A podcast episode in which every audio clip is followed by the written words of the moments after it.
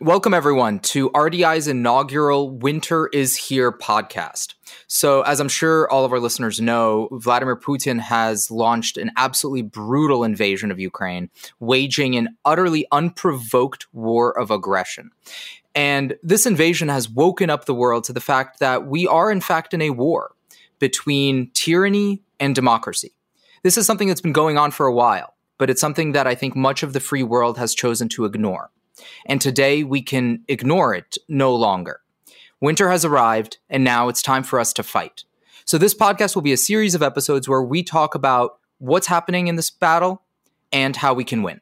And so, with that, I'd like to welcome our two guests my co host, Garry Kasparov, chairman of the Renew Democracy Initiative, former world chess champion, and a good friend, and one of RDI's board members, Lieutenant Colonel retired Alexander Vindman, who famously testified in President Trump's first impeachment hearings and served on the national security staff with a focus on Ukraine. So, welcome, Alex and Garry. Thanks. Thank you. So, Garry, I wonder if we can start with the name of the podcast, right? So, we're calling the podcast Winter is Here, partially inspired by your book, uh, Winter is Coming. Now, seven years have passed since you published that book. Can you tell us a little bit about kind of what were some of your key theses for the book in 2015 and what has changed over the last seven years? Uh, thank you for reminding our audience about the book, which is very popular these days. It's um, standing, I think it's number one on current affairs, which doesn't happen with the book published seven years ago. But I think you have to also mention the subtitle of the book, which uh, pushed it to the top of um, public attention. Why Vladimir Putin and the enemies of the free world must be stopped. And I remember that when I introduced this concept to the publisher, in Public Affairs, they were not so sure about the title, uh, Winter's Coming, because obviously, you know, it's um, was connected to the Game of Thrones. But they said, okay, we can we can live with that. But they were adamant about the subtitle because that was too Cold War, too Fox News. They said, how can we, you know, just avoid being so aggressive? Because the reminiscences of the Cold War may not do well with our with our readership. And I said, no, it is Cold War because winter's coming. And uh, while they accepted, you know, my arguments, uh, it seemed to me that the critics and, and even the public at large was very skeptical. The reviews about the book in New York Times, Washington Post, uh, they were not complimentary, at least saying. There were a couple of good reviews, obviously, but I think the public was not ready to, to hear these, these warnings. And uh, it was not my first warning. And many others, like my late friend and colleague um, Boris Nemtsov, uh, had been warning over years that while Putin was our problem in Russia, eventually it would be everybody's problem. And uh, now all of a sudden it's trending because Putin had invaded Ukraine. And I think it's um, it's it's probably worth looking into the future now and, and also trying to, uh, to, to deal with current tragic situation rather than you know looking back. Because we made mistakes. We as i say was as the representative of the, of the free world.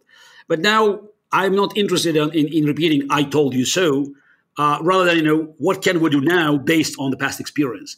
And i think the real challenge today is that even despite the all you know this this obvious threat coming from putin and uh, his insatiable appetite for uh, for an aggression, there's there's still room for as many politicians believe in the free world for maneuver, for just you know finding compromise, and I think that's what we should convince.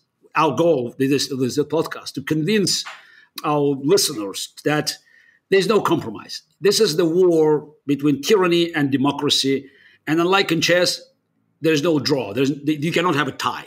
It's this either we win and Putin regime collapses, or he'll continue his unending quest to destroy the free world. Gary brought up some some points on how we got here, and I think it's because we compromised too much, frankly, over the two decades of uh, Putin's rule. And Putin is a personality that will push or take as much as you can get. And you could see the trajectory pretty clear, even in the early days of his tenure when he starts to crack down on the oligarchs uh, to to gain power, and then he precipitates the Orange Revolution in Ukraine in 2004. He's the one that sets the conditions for the war against Georgia in 2008. He's the one that assassinates his opponents in UK uh, using nuclear grade poisons. He's the one that attacks Ukraine and um, annexes pieces of territory and launches a, a, major war. He's the one that assassinates people in Berlin. He's the one that uses chemical agents to poison folks in the UK that could have had devastating effects. He's the one that attacked U.S. elections and uh, interfered in U.S. elections. And he's the one that put bounties on U.S. soldiers' heads and used illicit finance everywhere. So these moments along the way required a response but we were victims to uh, a kind of manipulation that was easy for somebody like Vladimir Putin. Who, as a KGB case officer, he fed on kind of the, the human nature of hopes and fears. The hopes were of, of a strong relationship with, somehow that we'd find our way back.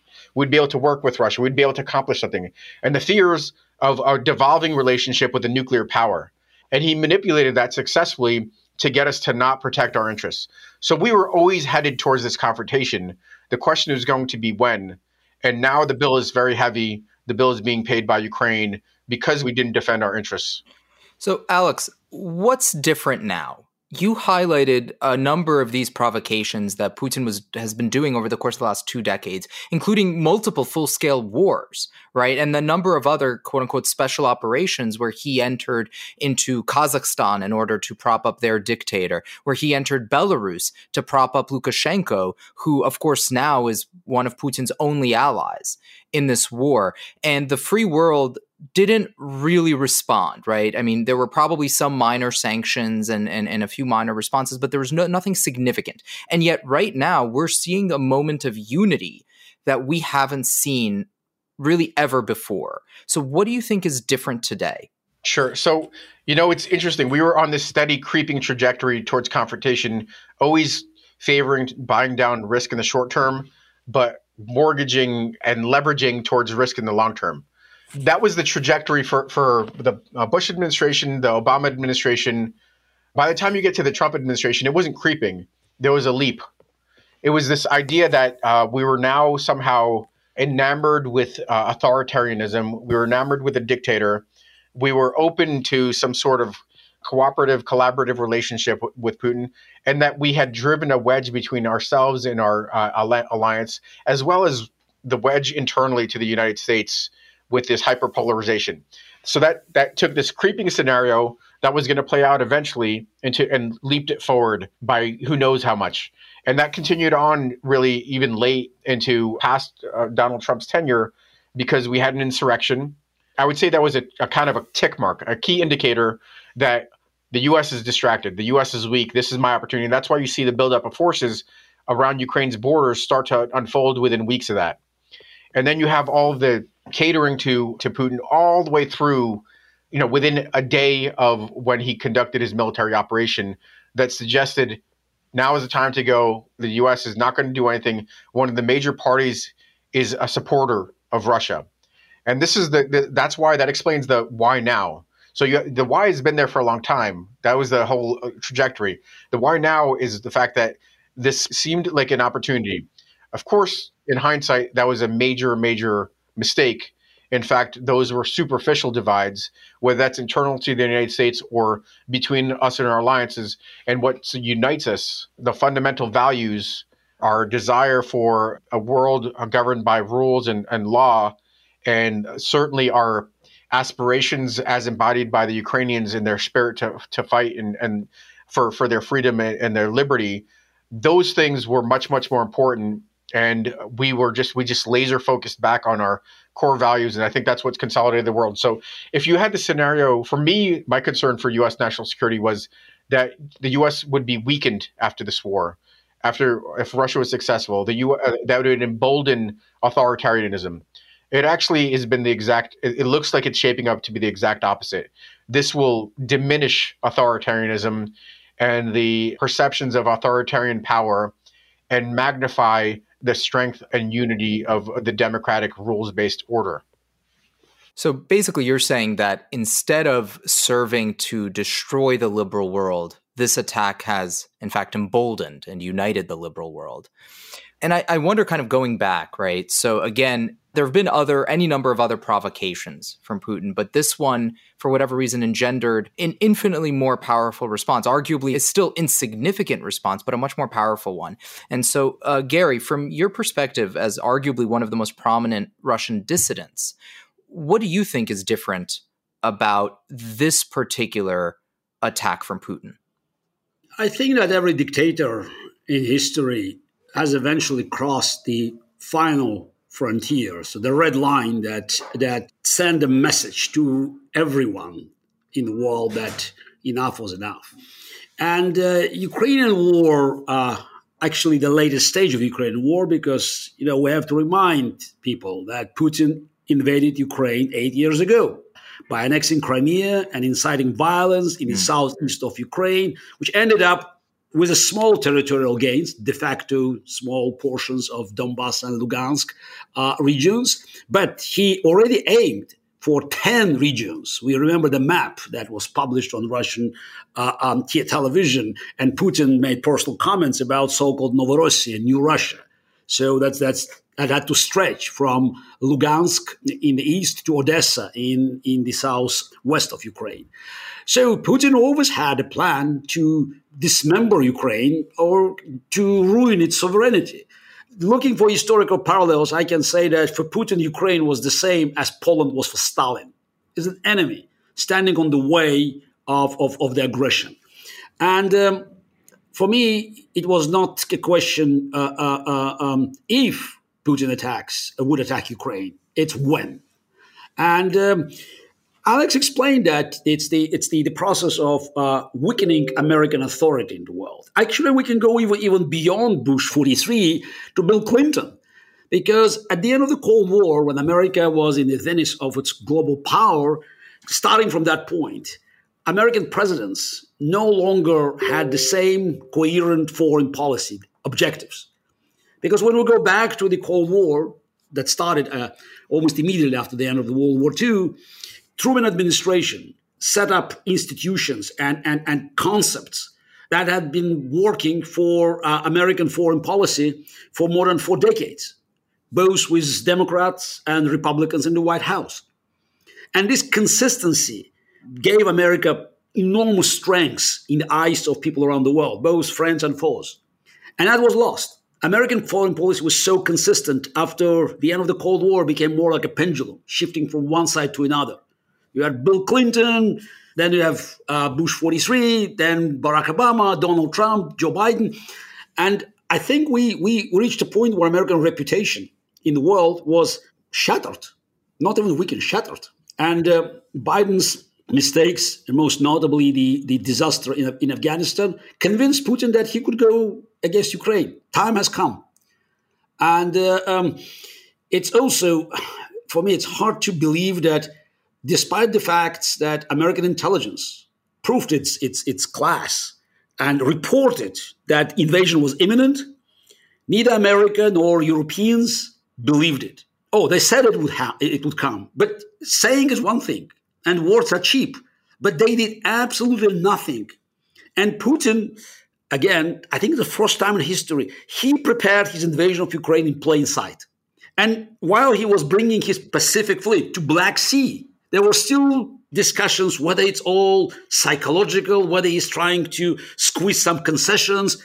He was preparing an invasion.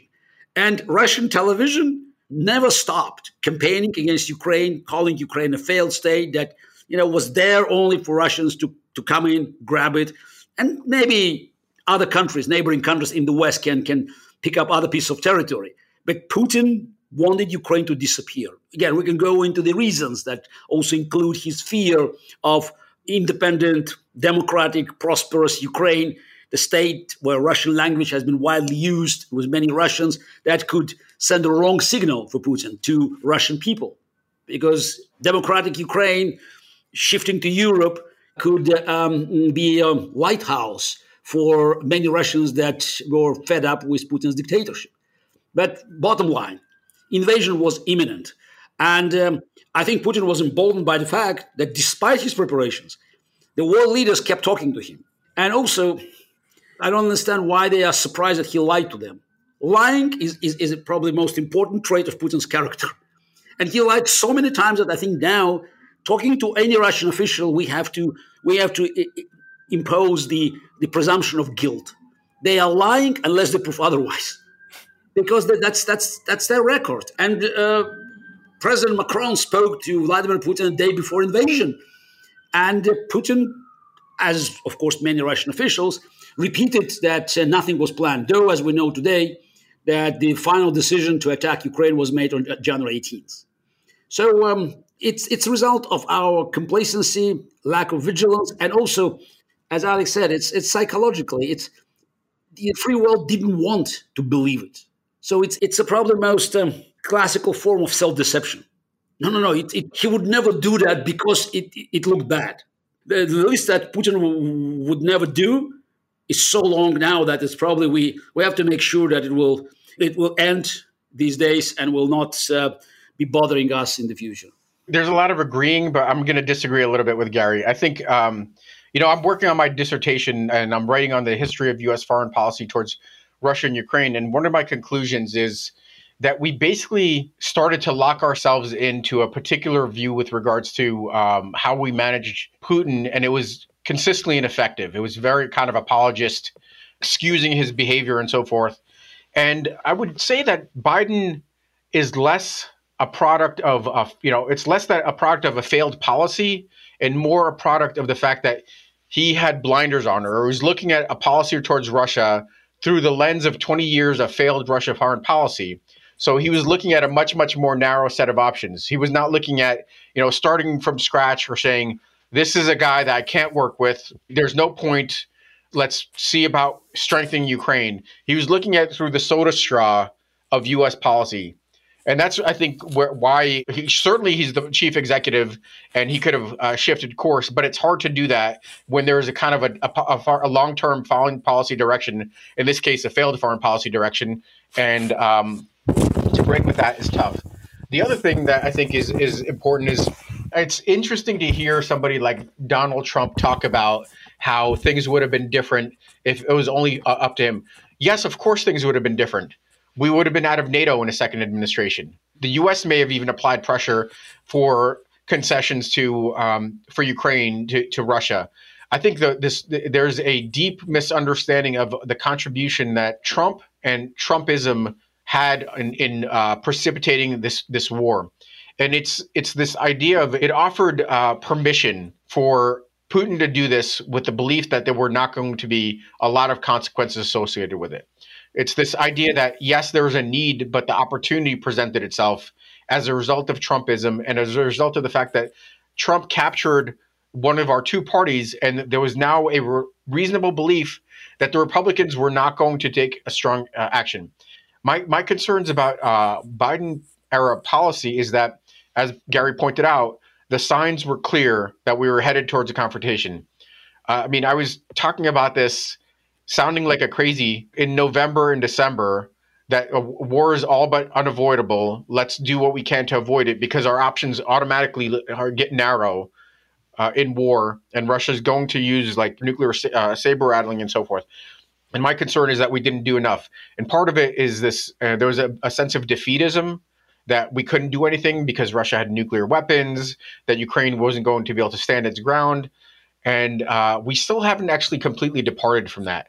And w- when when you mentioned the point that you know could we be doing more? Yes, we could be doing more. We don't have to be on our heels as much as we are with regards to helping Ukraine defend itself against wild, naked aggression. And that doesn't have to be things like no fly zones. I mean, I think that there are other things we could do that are actually more impactful, frankly. We could let the Ukrainians establish their own no fly zone because they're equipped with the things that they need to be successful. Uh, look, uh, Alex, I don't think you know you have to convince you know, me or Uriel or probably most of our listeners about damage that Donald Trump caused to U.S. both domestically and internationally. And I think that's the reason why we all supported Joe Biden uh, against Donald Trump because we wanted the return to normalcy in American domestic politics, but we also wanted to restore American leadership in the world. We wanted America to lead the alliance, NATO alliance, the alliance of free nations. So Donald Trump is no longer in office. And uh, while, you know, again, he's still causing damage, but I don't think that with all my reservations about the Republican Party that is still beholden Trump. As for Ukraine, majority of Republicans, a probably overwhelming majority, overwhelming majority, definitely of their lawmakers, is now supporting very strong uh, measures uh, against against Putin's aggression. But it's Joe Biden who's in the office, and you're right. Yes, he was um, somehow a hostage of the failed decision made in the past. But that's why we have American presidents to to change this course and, and yeah. to to to make moves that could actually take us away from this swamp. And decision to meet Putin in, in Geneva, horrible decision, a big mistake. That was Joe Biden's decision. So he met Putin in Geneva. He had two calls with him. And I think that's that those three encounters with Putin, they unfortunately played uh, played the, the role contrary that what, what was expected. They emboldened Putin because somehow believed that America was not there to respond to his new act uh, act of aggression. But if we just you know leave it behind us for a moment, because it's not what could be done. Tons of mistakes. Here, I think we agree. It's about what is to be done now, because we are reaching a point where this confrontation, in my view, with Russia is inevitable. And uh, you mentioned no-fly zone. I don't think the Ukrainians can can impose it on their own. And frankly, I am really bothered by the arguments hearing uh, that we're hearing from the administration and um, others both in, in America and, and in Europe that we cannot afford no-fly zone because imposing it means inevitable confrontation with Russia. This argument implies for me that our guarantees to Baltic states are worthless. Because how are you going to defend Baltic states if you are not ready for, to, to, to confront Russia militarily? Mm. So, from my perspective, is this confrontation is inevitable, and the question is whether it happens on our terms now, because we can impose this no-fly zone, and then let's see if Russian pilots are willing to sacrifice their lives for Putin's craziness, and Russian generals willing to give these orders, or it will happen on Putin terms, and by that time, probably another half a million Ukrainian civilians will be killed. Well, I, I, just think that there's there there are, we may not actually disagree. I just think that there are ways to do this. There are templates from the Cold War where uh, the U.S. and Russia would fight fight it out, but fight it out through proxies. And Ukraine is not a small country; it's a country of 40 million people. It's very capable, and it's recruiting. As you you watch the news, they've recruited a foreign legion of 16,000 troops uh, that could easily be expanded into an air corps and that air corps could be equipped with the, the kind of weapons that they need to resist, and it's still. Uh, Alex, Alex, Alex, do I hear it correctly? Are you saying that these that the volunteers that are joining Ukraine correctly, sixteen thousand, many of them with great military experience, some of them I'm sure are pilots, they will be flying or they will have a chance to fly American or French military jets to fight Russians because that's the only way to impose no-fly zone. Am I am I correct hearing that, or that is that is a that is a conceivable option. I think there are also things that you could do with drones. These uh, Turkish drones that have been highly effective. There are plenty of drones that we could be transferring over to Ukraine now, and they have surface to surface and surface to air capabilities, and that could start to even but, even up but the score. We, we can, but, but we're still not sending them. So we, we, we, we missed, you know, we missed uh, all the signs of Putin's aggression. There was six months window at least. And even now, I don't think that these drones are on the way to Ukraine. So before going into what we should be doing, because I actually think that's going to be a very important question, why don't we first set the stage? So it is currently 4 p.m. on Thursday, March 3rd. Maybe Alex, you first. Could you offer an analysis of what is the situation on the ground in Ukraine right now? What's going on? What's going perhaps well? What what's not going well? And most importantly, what are the Ukrainians missing most? What do they most need as they try to mount a defense against Russia? So it's 11 o'clock at night in Kiev, and the city is. I haven't been on on my phone, but the city is certainly undergoing aerial bombardments. So is Kharkiv so is uh, Nikolaev, so are, are Mariupol. A bunch of cities are, are being um, struck right now by planes and um, ballistic missiles. That's the way the Russians are, going to uh, plan on fighting this war, and that they plan to wreck uh, Ukraine cities in order to, you know, air quotes, they're going to liberate their people by wrecking the cities.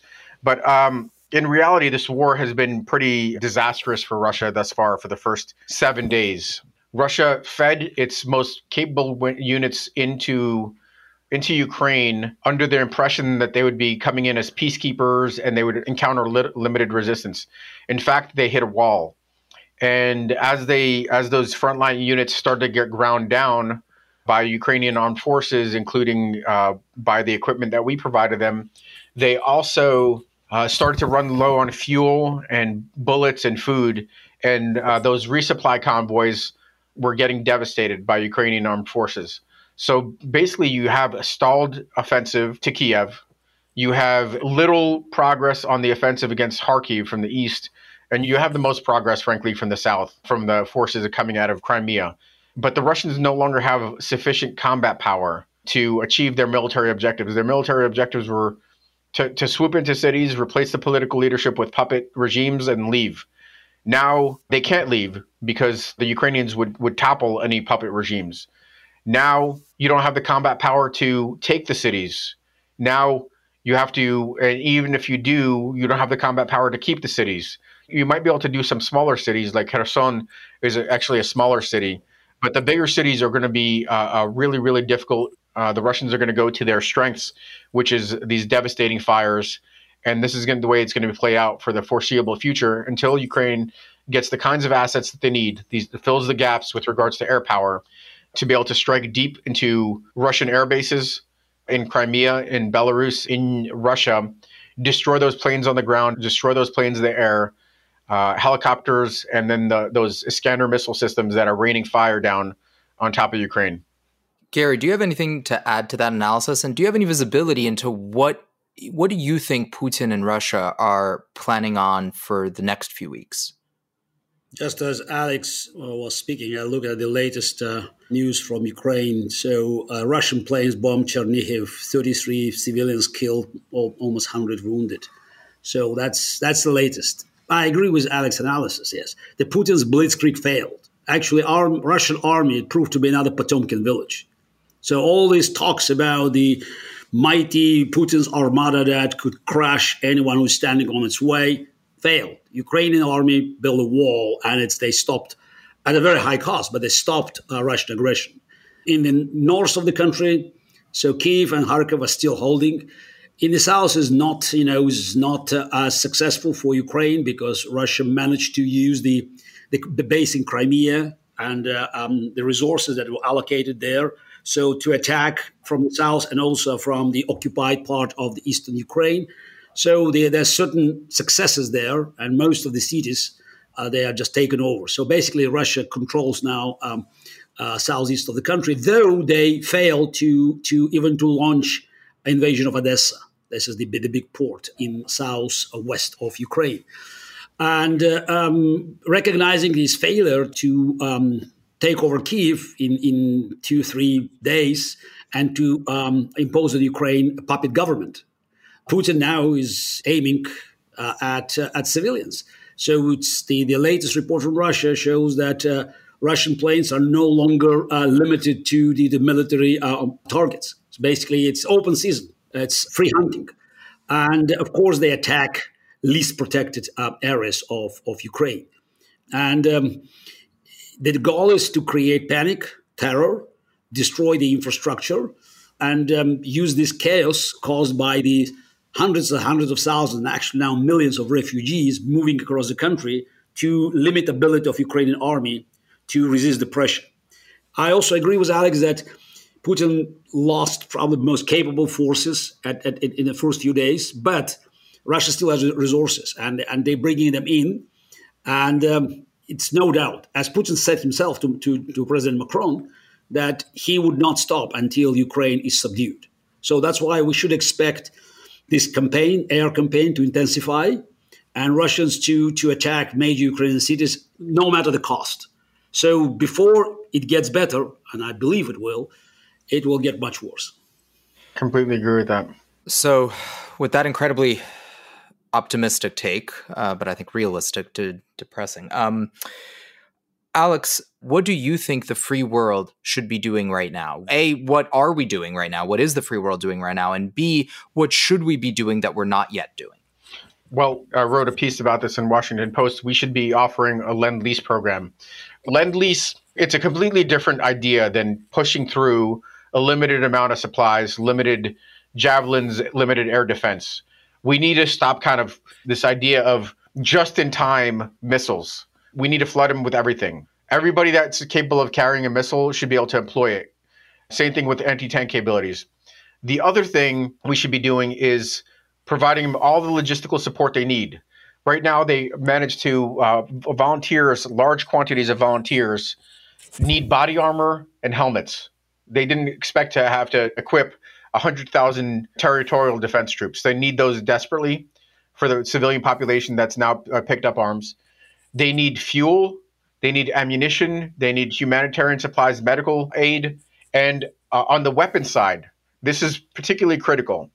There are certain things that are that are difficult to do. As I mentioned before, the administration hasn't flipped a switch. They they're still thinking about how you return to normal, when in fact they should be thinking about we're in a cold war. How do you avoid a hot war?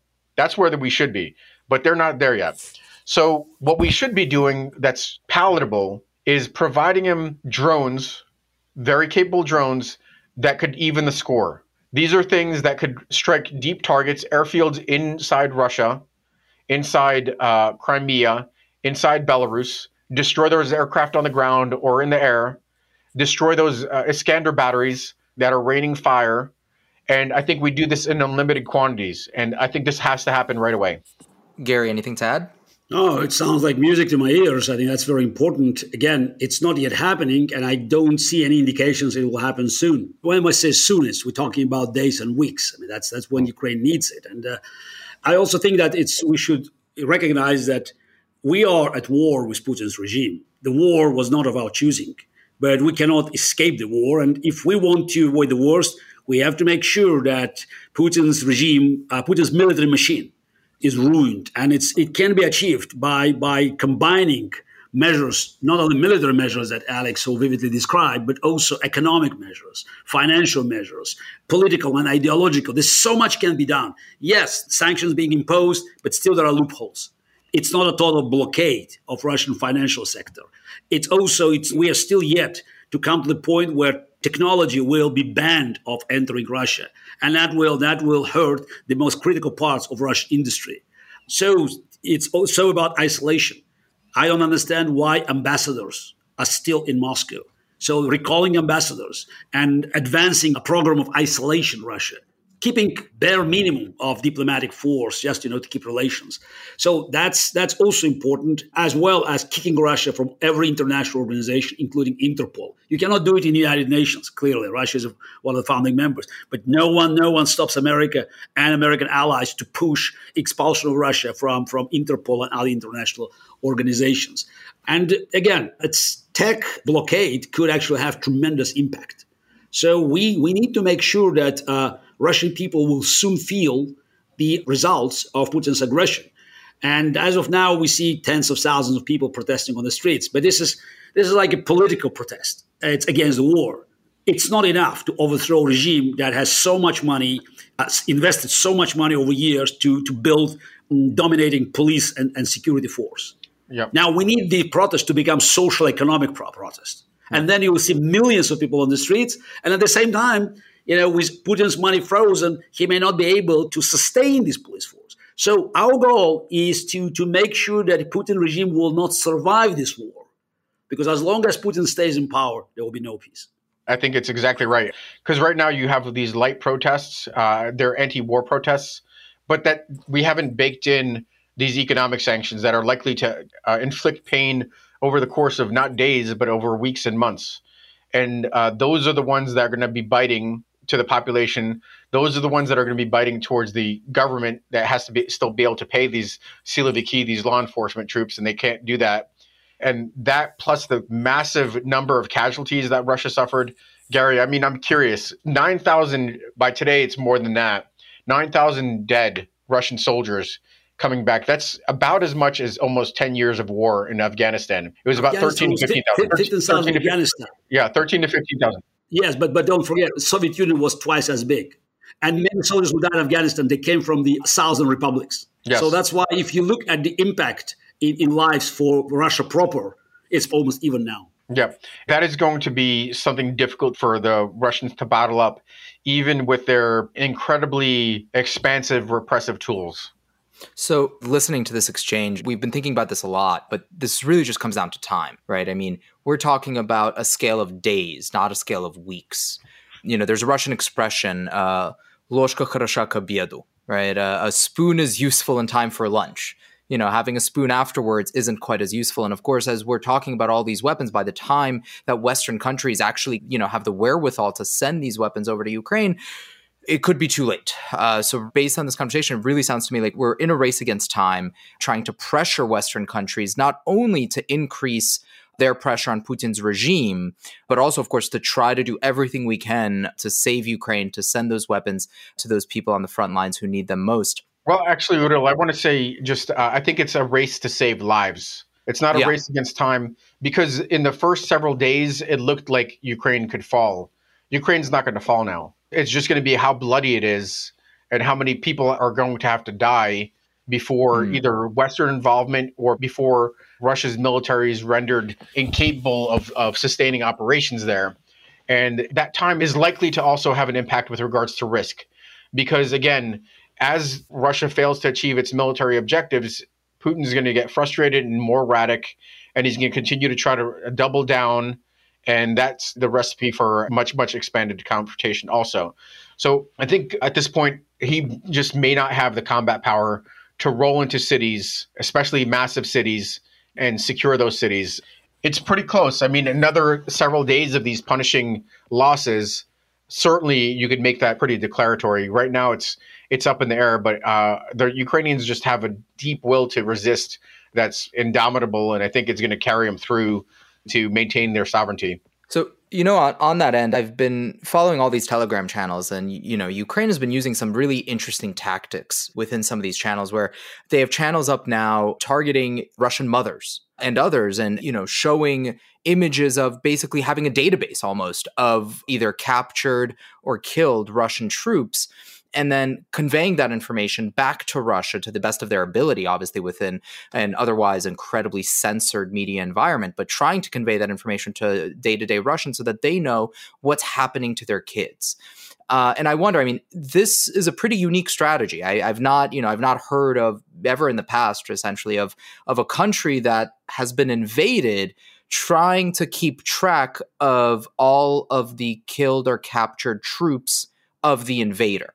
Do you think this strategy could have an impact within Russia? Eventually, yes.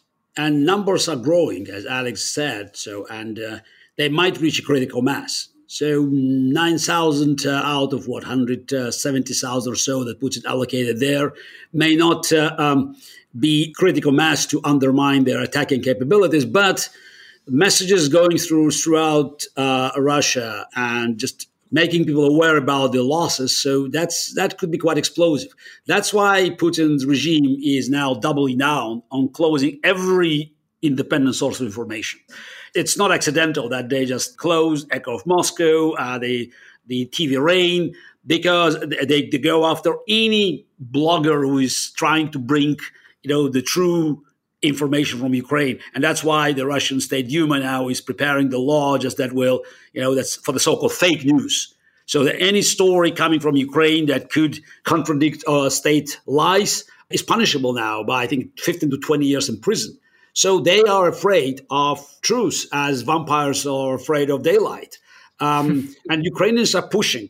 And that's, again, more than happy to help them because it's important, you know, just to, it's not just for now, but it's also for the future to not to lose hope that one day our countries, I say Russia and Ukraine, could still live together in peace and maybe work together. Though it will be very difficult for Russians to regain the trust of Ukrainian after so many crimes committed on their behalf. So, as we wrap up here, I want to take a little bit of a step back. The title of this podcast is Winter is Here, with the understanding that right now the liberal world, meaning the free world, is essentially at war with the authoritarian one. And Putin's invasion of Ukraine is not the only instance of this, right? I mean, it's the thing that has woken everyone up. But there are, of course, countless other examples of the dangers of authoritarianism. And so, with Putin's invasion, however, there is this realization among Europeans, among Americans, and among other countries, actually, in Southeast Asia and beyond, that the risks are real. And so, as we enter this new world, or perhaps as we start recalling an older one of the Cold War, can you paint us a picture, both of you, of what you envision this world looking like? How can the free world defend itself and push back against provocations and offensives by the authoritarian one in a way that will actually be effective and will hopefully allow us to bring this i don't want to use the word conclusion but at the very least try to improve upon the situation more quickly than you know the approximate 60 years or so of the cold war. So garry you're the co-host. I'll let you um, close but i'll just say that we follow some of the templates that we see unfolding now. We do the things that seemed impossible before the war but now seem trite and easy we follow through on the anti corruption measures that are now circulating, can't be drafted fast enough through the governments of the EU and the United States, and we've passed those. And that would be a good start to start to close off illicit funds that support all, a lot of this kind of activity. I think that's one of the things to do. And certainly we're alert to the kind of higher degree of belligerence, you know, the warmongering and the use of force. I think there's going to be less tolerance for that. But we have to be equally alert and prepared to handle the condition setting type corruption and erosion of democratic principles and Western liberal order. In the case of, for instance, China repressing its uh, Uyghur population. These types of things, we have to take a stand. We can't think about the kind of economic costs or the coercion that Russia is going to wield. We, we need to pretty much adhere to our principles and uh, not just leave them there as kind of rhetorical tools to roll out when it's convenient. Yes, I agree. And I, I think that this unity of the free world behind Ukraine will not be short lived. And uh, um, it's something that, you know, that could um, build a foundation for us to build a future that will, will um, not have these elements or factors that played um, into the hands of dictators and thugs and terrorists, and also would be dictators and illiberal forces within our society. I think people realized, watching this heroic resistance of Ukraine, that the freedom was, is worth fighting for, and people are paying ultimate price to resist not only just foreign invasion, but the attack on their freedom. And also, it helped us as a society to see the dangers coming from the radicals, whether they are from the far right or far left.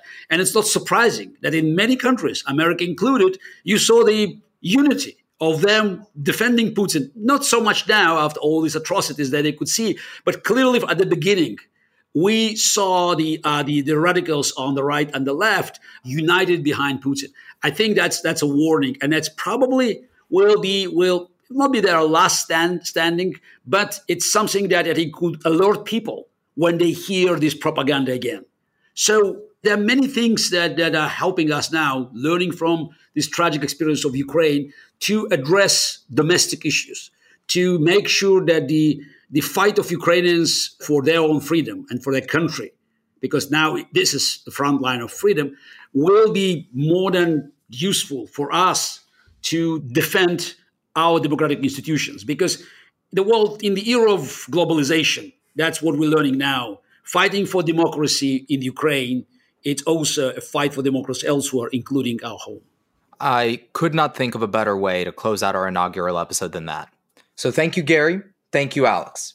We'll be looking to publish these episodes weekly but please be sure to subscribe for a special episode this weekend with ukrainian soldiers who are literally fighting on the front lines of freedom and if you believe in our mission and want to support this fight, please go to rdi.org and consider donating.